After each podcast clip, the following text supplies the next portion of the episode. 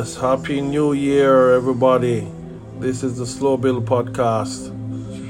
What a wonderful year we had, and we're going into the new year very strong and powerful.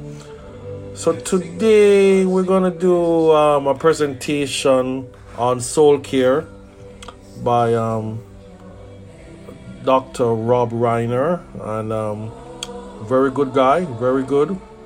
I actually went to one of his sessions and it was, I tell you what, it was life changing. Yeah. So I'm gonna share uh, one of his um, sessions that um, that he did at another church, and I just pray that it blesses you.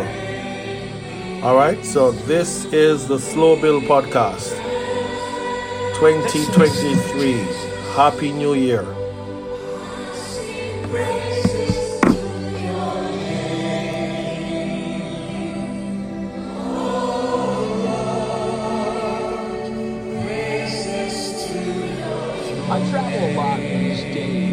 Used to be a pastor, actually planted a church in the Boston area, but felt God's call to move out into more of an apostolic ministry. And I started traveling 120 days a year. And naturally, when you travel, you know, I always bring a suitcase.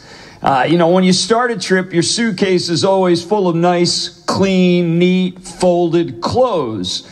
But inevitably, after a couple of days on the road, you know, now the suitcase has dirty clothes. You come back home. Before I can leave and take my next trip, I have to unpack the suitcase from the dirty clothes.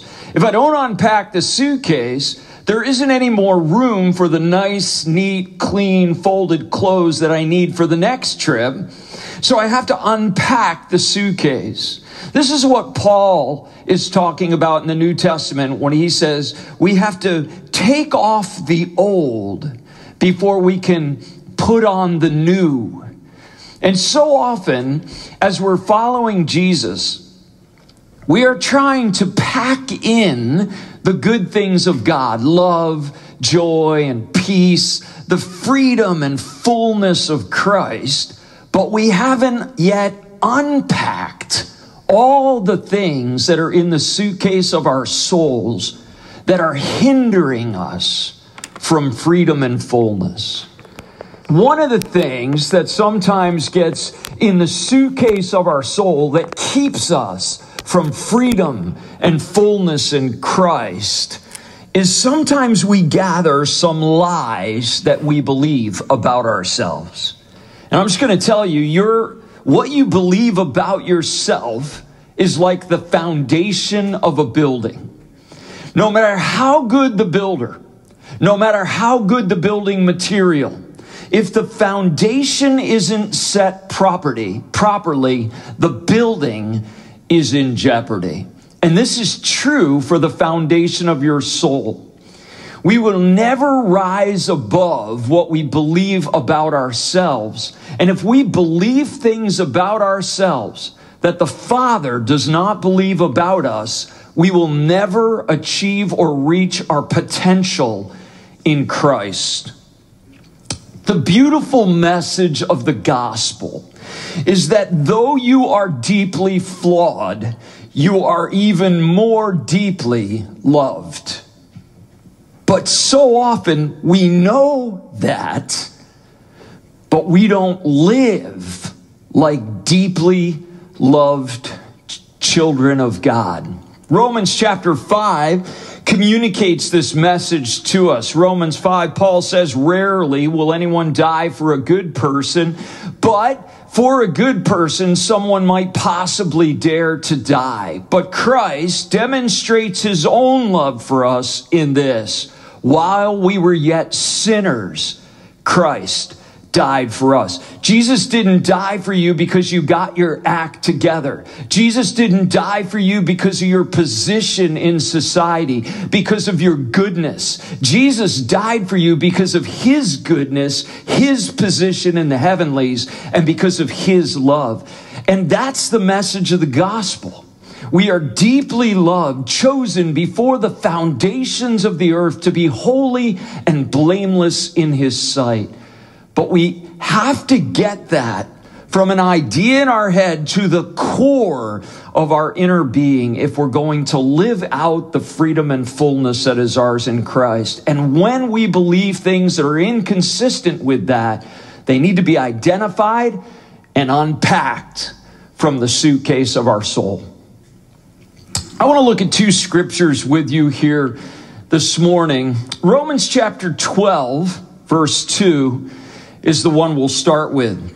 Paul writes, Do not conform to the pattern of this world, but be transformed by the renewing of your mind. That word transformation is a word we get the word metamorphosis from. In Greek, it's metamorphao. It's this idea of some sort of an internal change that produces an external result.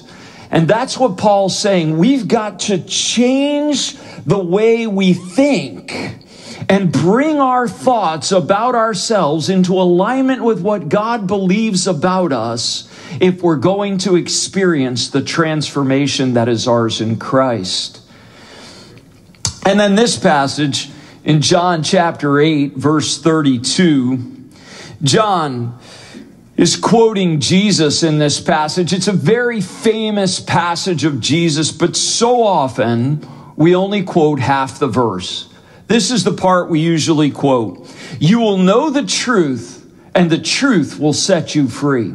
But that is exactly not what Jesus said.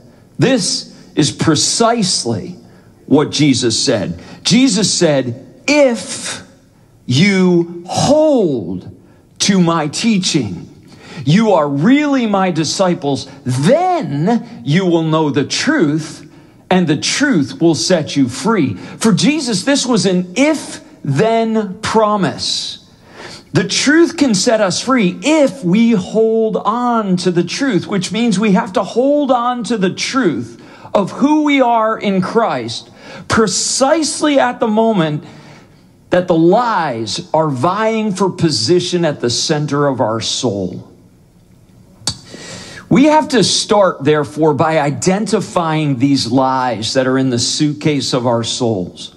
What are the things we believe about ourselves that are inconsistent with what God believes about us? We have to expose those to the light and then replace those with the truth, renew our minds, rewrite the, the, the script of our inner being, hold on to the truth, and start to live out of the truth in order to break the power of the lies. Self awareness is clearly the first step to the journey. We'll never rise above our level of self awareness. Self awareness is like the, the gateway to transformation. It doesn't guarantee it, but you cannot get there without it. And so I want to help you think through self awareness. One of the things that's really helpful in identifying the lies is to spend some time alone with God, reflecting and journaling on some of these kinds of things. I'm going to give you a few questions to start to process in a reflection journal alone with God. Here's the first thing what were some of the things that your parents said to you regularly when you grew up? You know, for some of you, for example, you may have heard from your parents, you know, you're no good, you'll never amount to much. And for some people, that can become a self fulfilling prophecy. They hear those phrases and that, and that's it. That just weighs them down and they can't rise up above it and they live out that lie. For other people, though, they rebel against the lie and they seek to prove their parents and anybody who said that to them wrong. They become driven and overachiever just to prove that they're worth something. But here's the reality you cannot gain freedom through rebellion. You are a spiritual being in a spiritual world. You are always giving away spiritual access. You do not get to choose if you give away access. You only get to choose to whom you give away access. And when you pick up one of the tools of the kingdom of darkness, you are giving access to the evil one. And rebellion is a tool of darkness. So you can never gain freedom through rebellion against a lie. You can only gain freedom in submission to the king. We have to bring our thinking into alignment with Jesus' thinking about us. What are some of the, as you're journaling and reflecting, what are some of the family slogans that you remember? Sometimes these family slogans are things that are said repeatedly. Other times they're just a look. Sometimes it's something that's not necessarily even said. Uh, my wife grew up as the youngest of 15 children. You know, when you have 15 kids in the household, there's, there's a lot of sibling interaction going on that isn't always healthy. You know, kids can pick on one another. Well, you know, my mother in law is trying to manage this motley crew. And sometimes my wife, being the youngest, would come to her and she would say, Oh, so and so is picking on me. And of course, they were often picking on her as the youngest. And her mom would say, if you don't let it bother you, they won't keep doing it. Now, listen, she didn't mean any harm by that. But here's the reality the way my wife internalized that was you're not allowed to feel certain emotions. If you feel those things, they're not really valid and no one's going to acknowledge them. No one's going to treat them with tenderness. No one's going to help you process them. So, you know what? You learn not to talk about it. And it begins to shape you. These are the kinds of things that happen in families that start to form lies in us. My feelings don't matter. I don't matter. Lies can also develop through repeat experiences. You know, let's say your father left the house at two years old, whether he died or he abandoned the family, doesn't matter. He's no longer there. You go to grade school and you get in a group of friends, and somehow or another you end up on the outs. You're rejected by that group of friends. You go to junior high school, it happens again. You get rejected by a group of friends. You go to high school, you get your first boyfriend or girlfriend and once again you get rejected. You know, starts to form this inner thinking process that forms lies in us. I'm not lovable. Something's wrong with me. I can't get too close to people because I might get rejected. And all of a sudden, we start to have lies that we believe. Listen, when you're journaling and reflecting with the help of the Holy Spirit, trying to gain self awareness, pay super close attention to your self talk. What do you say to yourself about yourself? What are the imaginary conversations you find yourself having with other people? Listen, that which runs through your head unfiltered reveals what is in your heart undealt with. Jesus says it's out of the overflow of the heart that we think and speak and act. And the reality is, for a lot of us, we don't even know what's deep down inside of our hearts. But if you pay close attention to what's running unfiltered through your head, your self talk, you will discover the underlying lies that you believe. Let me give you an example in my own life. You do some parallel learning, okay? When I first became a pastor, sometimes somebody would come up to me after a Sunday morning message and they would say to me, you know, I need to talk to you. Could we get together this week?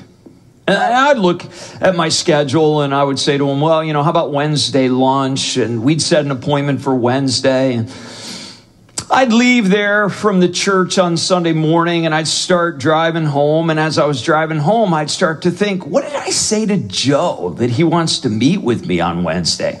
I don't remember saying anything to Joe. Why is he, is he upset with me? What, what was he upset about? Well, there was that one thing I said, but I didn't mean anything. I can't believe he took offense at that. And then I would start to think about what Joe was going to say and what I was going to say and what Joe was going to say and what I was going to say. And I'd have this imaginary conversation with Joe for three days in my head. And then finally Wednesday would come around. I'd sit down for lunch and Joe would say to me, I'm really struggling in my marriage. Can you pray for me?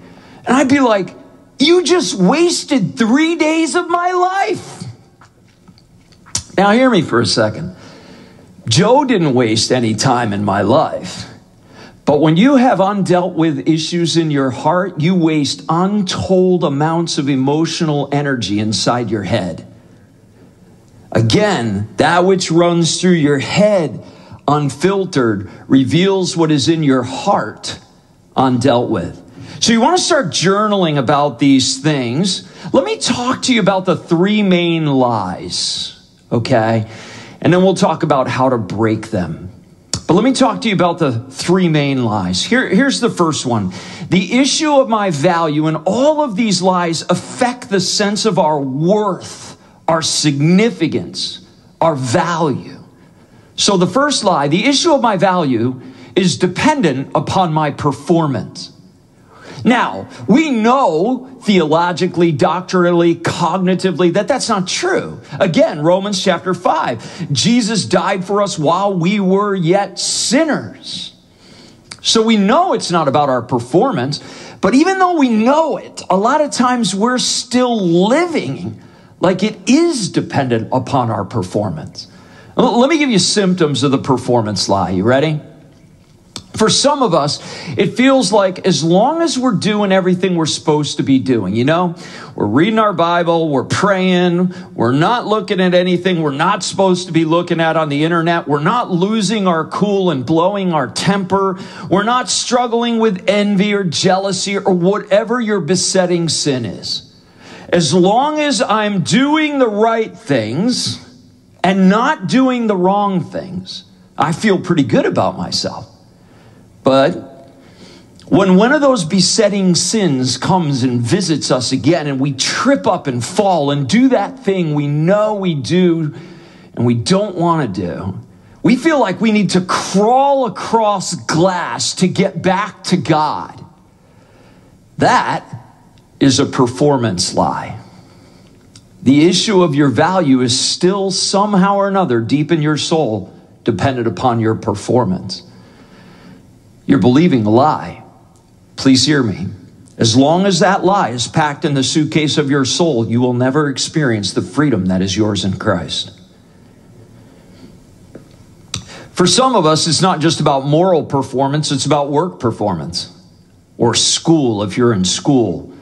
And so, for people with this kind of performance stuff, you know, you feel pretty good as long as your boss is giving you raises and promotions and kudos you're feeling pretty good as long as you're getting all A's on your report card or whatever. You're feeling pretty good as long as you're climbing the corporate ladder and going in the direction you want to go. But if your career gets stalled out, if you pull a grade that is beneath what you thought you should have gotten, if you somehow or another get, you know, five words of feedback, four of the words are positive, but one of the words is negative, if you fixate on that negative word, then you're standing on the performance lie.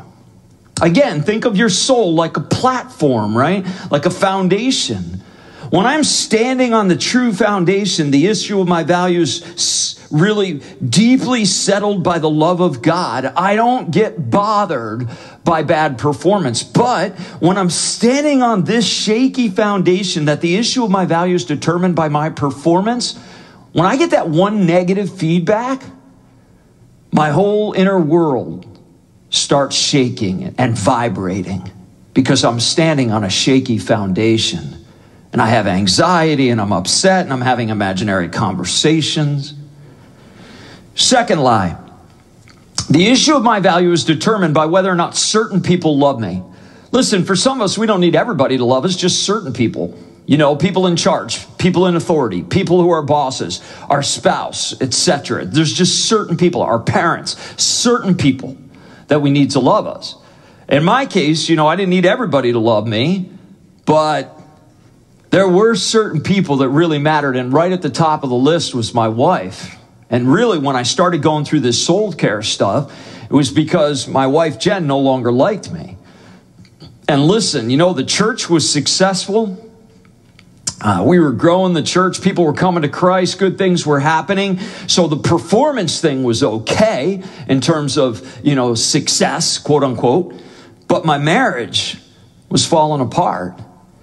And when my wife didn't like me anymore, I'm telling you, I found that I was standing on this shaky foundation. The issue of my values determined by whether or not Jen loved me.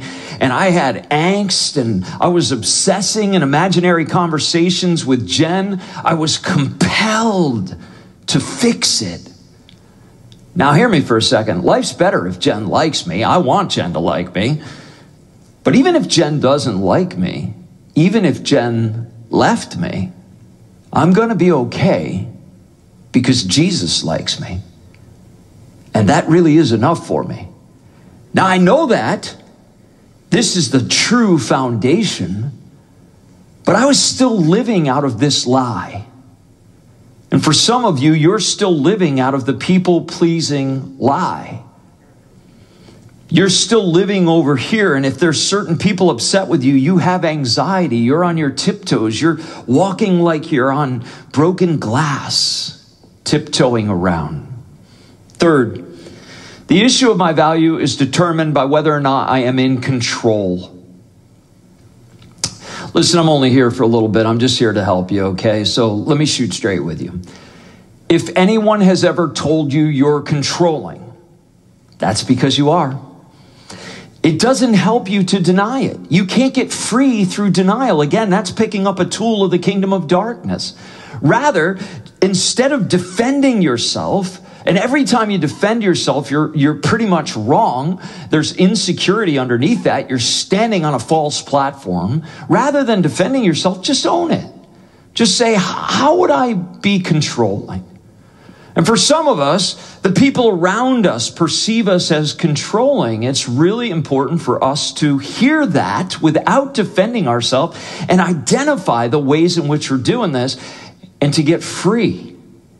For me, most of the people around me would not have felt I was controlling, but I can tell you this I didn't necessarily make people feel controlled but man, when outcomes didn't turn out the way I wanted, I felt all kinds of negative energy inside anger, upset, shame. I wanted to control outcomes. Listen, I'll, I'll shoot straight with you. I have been affected by all three of these lies.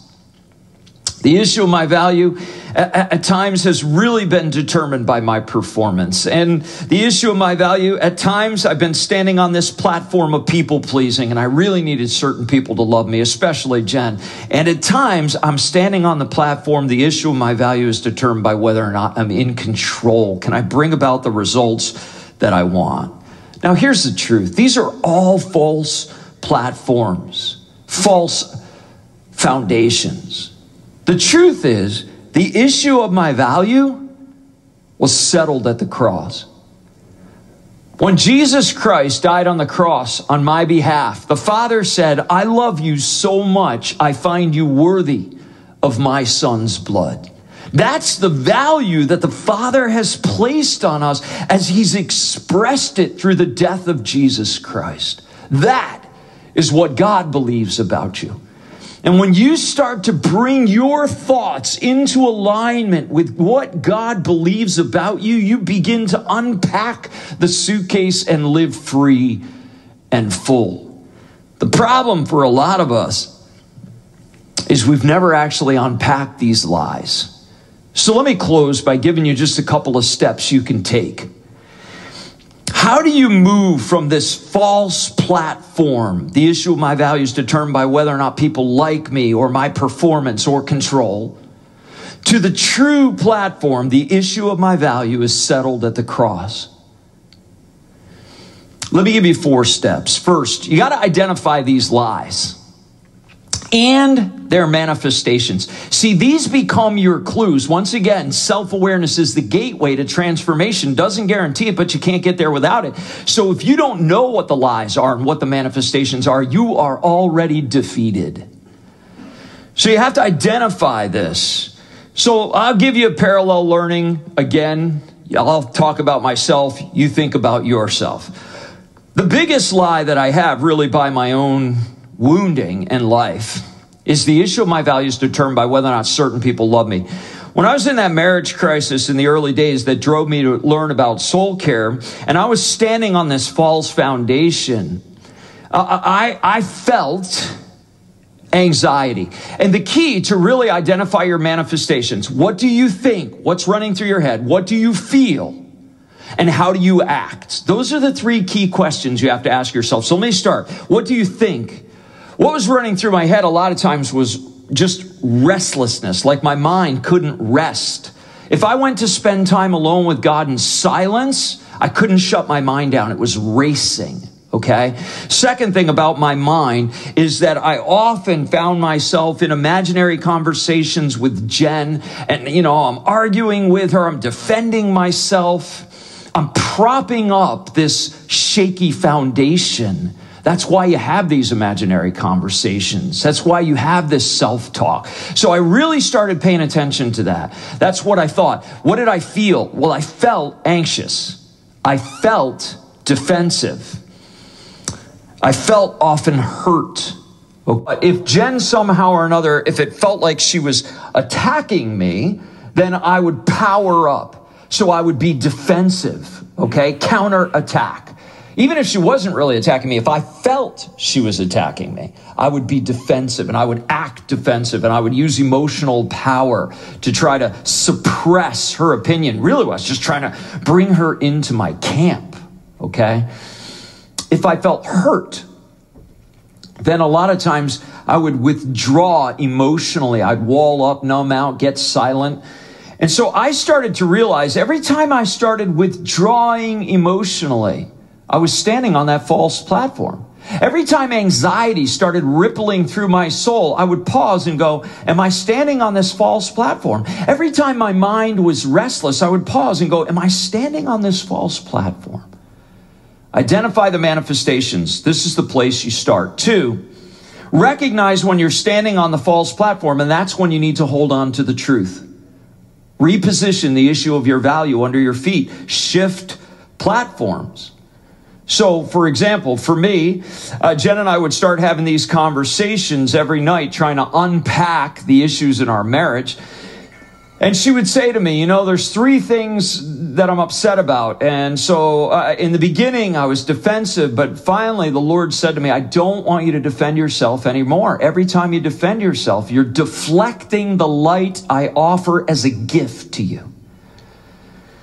And so I, I decided I wasn't going to defend myself. And this is what I would do. At the end of one of these conversations, I was feeling defensive. I was feeling anxious but I wouldn't speak.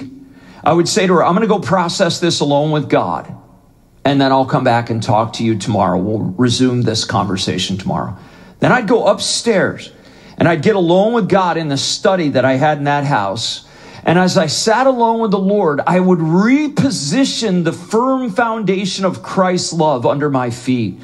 I would say to myself, I want Jen to like me. Life's better if Jen likes me. But even if Jen doesn't like me, I'm going to be okay because Jesus likes me, and that's enough for me.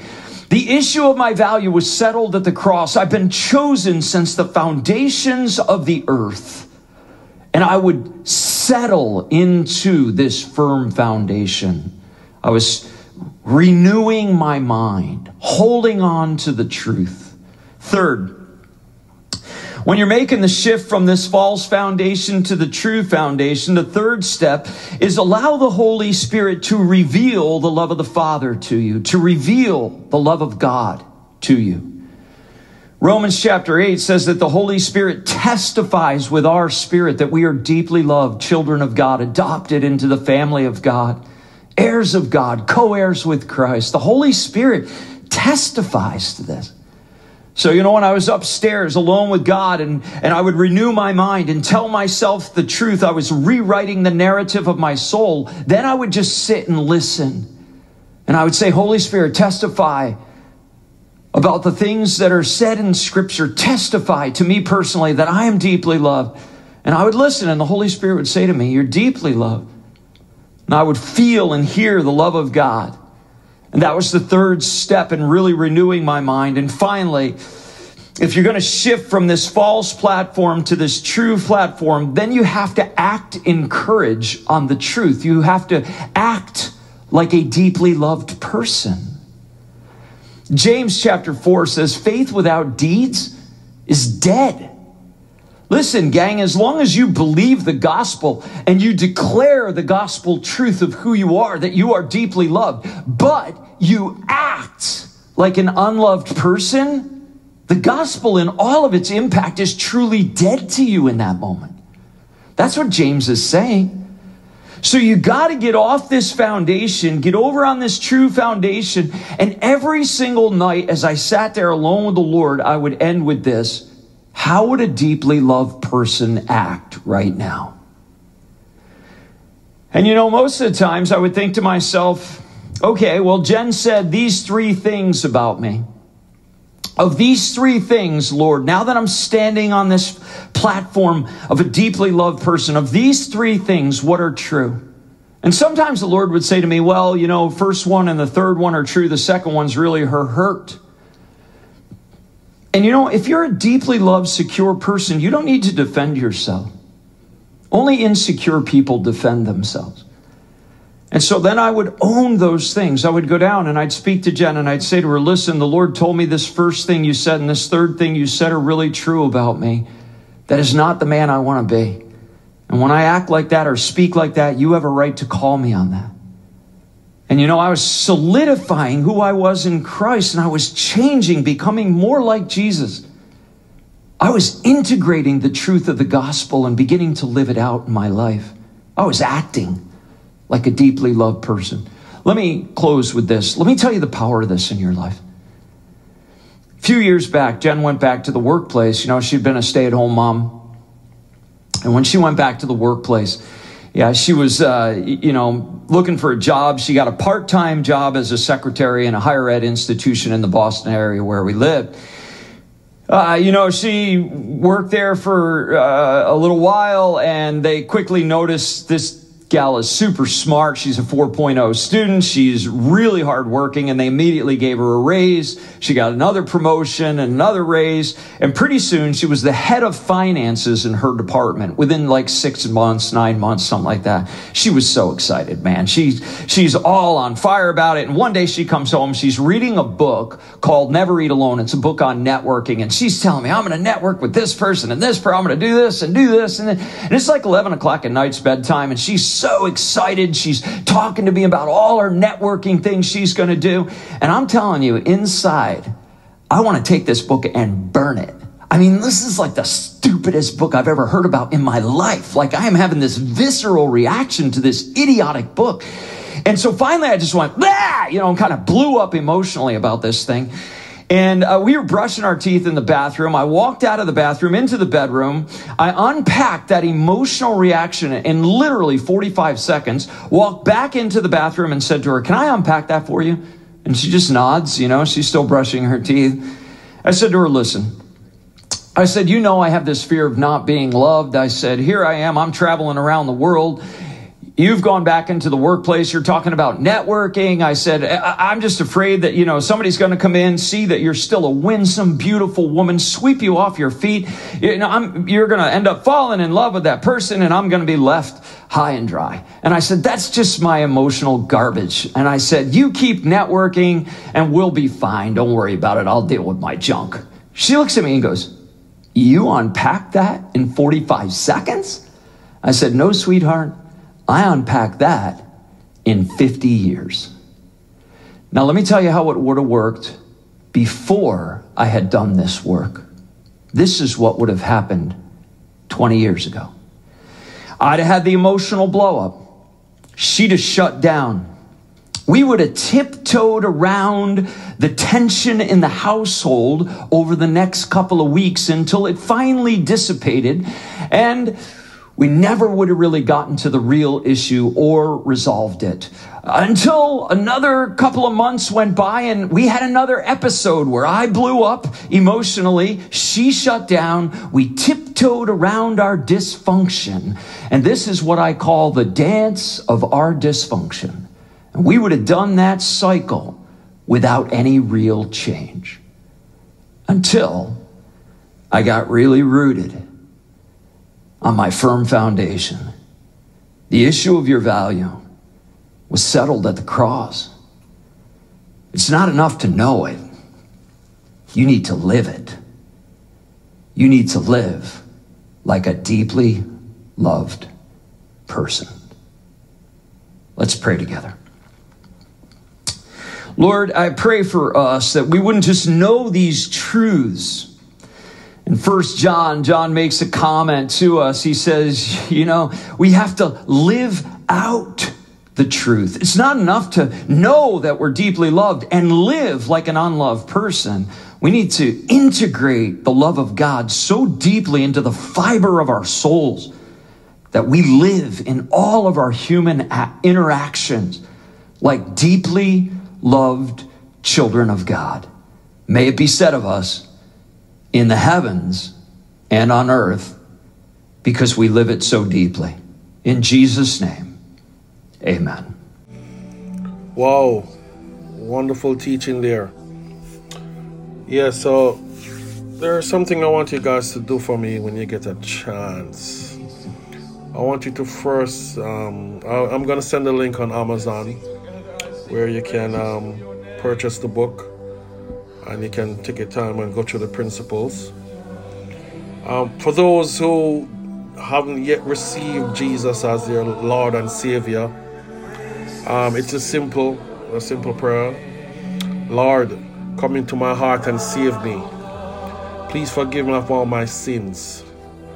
I want to be your son and daughter right now. Come into my heart. In Jesus' name, amen. Yeah, you just accept Jesus as your personal Lord and Savior. So, the, the challenge now is to live for Him. You know, a lot of persons don't know how to do that. First thing you find a, a nice Bible believing church, start fellowship with the believers, um, get discipled. Yeah, you need discipleship. Somebody who has already walked the walk and the talk, and they can show you the principles of the word, and you can live in grace and harmony. And guess what? There are going to be challenges, but guess what? We are more than conquerors in Christ Jesus. We we don't walk in fear anymore. We're going to set the new year with this tone. He has given us everything that we needed for life and godliness. Everything that we need is in Jesus. We don't have to go to any therapist. You know, if you can, you, you should, but you just call upon Jesus. Yeah? Be filled with the Holy Spirit. That's another step I want you guys to do. Um, most churches don't stress on being filled. The being filled is a continual filling of the Holy Spirit. It's an everyday thing. It's not a one-time event. Because we don't eat one time a day. We don't eat and don't eat for the rest of our lives. Every day we have to be filled. We have to submit to the Word of God. We have to understand. And if we don't know, we cry out to Him. Because people, you will know the time is at hand, it's very near. Jesus is on the footstep. I have seen people who are healthy fall down dead. You can see it on the news. Healthy people in them 30s and 40s fall down dead. No issues, nothing. So guess what? You don't want to take the chance of not knowing where eternity is going to be. So I'm beseeching you, people, at the sound of my voice, bow your heart to Jesus. Start the new year right. Say, Lord, come into my heart and save me. And for those who are already believers, as my mother would have said, break up the folly ground. Go back to basics. Seek God first. First things first. Stop the, the, the, the lukewarm living. You're not hot, you're not cold, in the middle. The Lord said, I'm going to spit you out. They wanted to be on fire for Him. Because a lot of persons out there are dying without Jesus. And they're going straight to a place that God didn't prepare for us. So, people, I pray a blessing upon you as you listen to the word and as you're convicted and changed and transformed in Jesus' precious name. Be blessed, people. And this is going to be a wonderful 2023. All right? Yes, continue listening to music. Blessing.